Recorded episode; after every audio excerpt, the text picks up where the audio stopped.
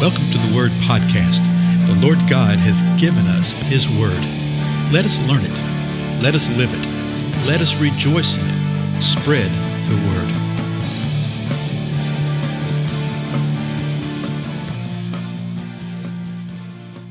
Blessings, everybody. This is Dale. Thank you so much for joining with me today on the Word Podcast.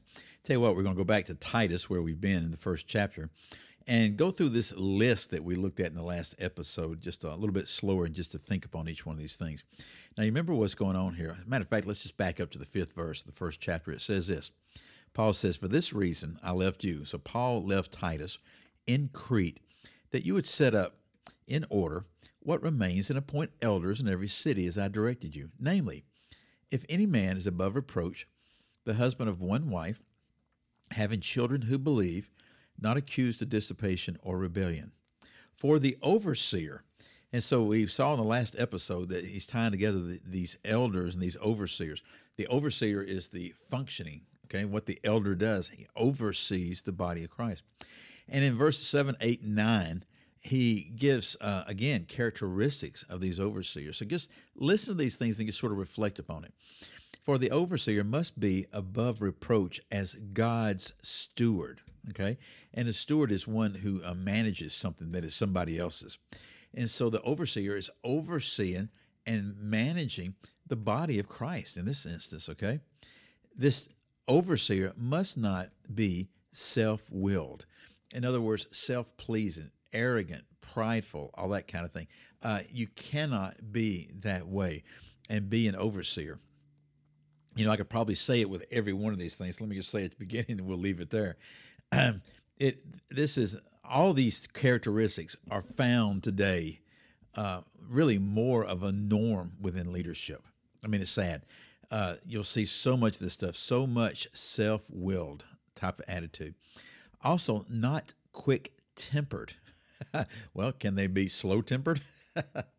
well, that, no. The whole idea behind this is that they're not prone to anger. They're not inclined to be anger. Uh, uh, you know people like that. I've, I've got a friend that's like that. I just know his default position is he's going to be mad and angry about something. Okay, so this overseer and elder cannot be that way. Uh, the next one is not addicted to wine, and you see that kind of phraseology over in uh, uh, Paul's letters to Timothy related to women. It says that not not given to wine. In other words, really not a drunkard, not one who is addicted from the point of view that they live for this.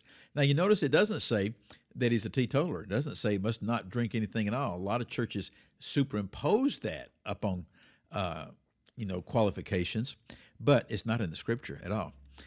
The next one is not pugnacious. Uh, what is that? Well, the King James says not a striker. I'm not sure that helps me much. Okay. Uh, the Lexham says not violent. Oh, okay. Okay.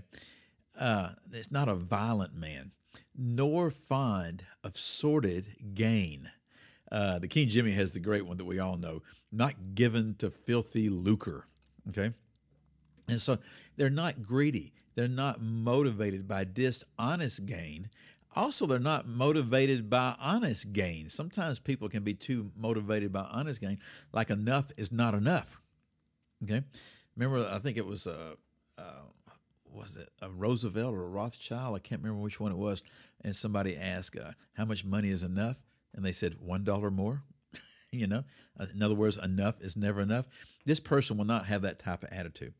And so, in verse seven right here, we're seeing sort of in the negative sense the things that they uh, must not be. Okay. Uh, they're not self-willed. They're not quick-tempered. They're not addicted to wine. They're not pugnacious. They're not fond of sort of gain. Uh, verse 8 has a positive twist to it. It says, But this person needs to be hospitable. And the idea behind that is that they're uh, fond of guests, okay? That they're open to strangers, they're loving to strangers. And you think, well, everybody's like that. Well, no, not really. And then you see another characteristic is, is they're loving what is sensible, okay? They're loving what is good, okay? Well, what is good? Uh, uh, one phrase is that they're promoters of virtue. Okay, they're seeking after that which is good, and they love what is good. Uh, they themselves are sensible. In other words, they are of sound mind. Uh, uh, said the lexicon uh, translates it as prudent, which is a great word, but in the last 30 years or so, 35 years, it's been sort of maligned because of a president that used to use it all the time, okay? But yeah, a person will be sensible. They will be just. In other words, righteous. They'll be correct in their actions and their deeds. They'll be devout. Again, holy, pious, righteous in the way they behave. They'll be self controlled. They are the master of their own mind. They're not controlled by something else. They're not controlled by their body. They're not controlled by external circumstances. so we see that they're hospitable, they're loving what is good, they're sensible, they're just, devout, self control. And then verse 9, which we looked at in the last episode, but I want us to just reflect upon it again because it's so powerful. It's the end of this sentence. Holding fast the faithful word, which is in accordance, which is in accordance with the teaching. Well, what's the teaching? You know, when it says the teaching, uh, you know, the word is doctrine. when you look up the word doctrine, which is later in this verse right here, it says the teaching. So you're holding fast to the word, and it's the word of God. This person must hold fast to the word of God and must adhere to the teaching of the word of God. They can't reject it and say, well, that was just for a time back then, it's not for the time today. Well, Paul didn't like women, Paul didn't like this, and so he we don't have to apply that kind of stuff today. You know, that kind of stuff is said all the time. That cannot be true. Well, why is it? Well, this person must hold fast so that he will be able to exhort in sound doctrine and to refute those who contradict. The next verse, which we'll look at the next time, the next episode, you'll see that there's many rebellious men.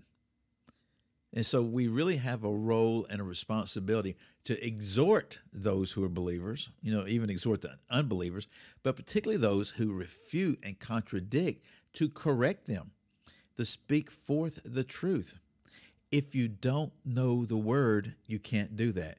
And that's the reason that so many people that are in these leadership positions today uh, have such a spirit of fear upon them because they know they don't know the word and they don't seek to know it. They don't care to know it. It really draws into my mind sometimes the question as to their salvation or not because of the way they act and behave related to the Word of God. You know, can you really be an overseer? Can you really be an elder? Can you really be a pastor and proclaim to teach and preach the Word of God and yet really not know the Word of God, not study it, not take it into your heart, not really use it in your talks? I guess you know, start calling them talks, you know? Well, I think there's a problem within that. And so we must hold fast the faithful word to be able to exhort and to refute. Uh, anyway, I'm at the end of my time right here, so I'll tell you what, we'll pick this up later in the next episode. Thank you so much for being with me. Uh, as always, please pass the word about these times together. Uh, share it with your friends, share it with your Sunday school classes and your Bible studies. And uh, particularly on social media, it's an easy way to do it. And just encourage people to join us. I'll see you later.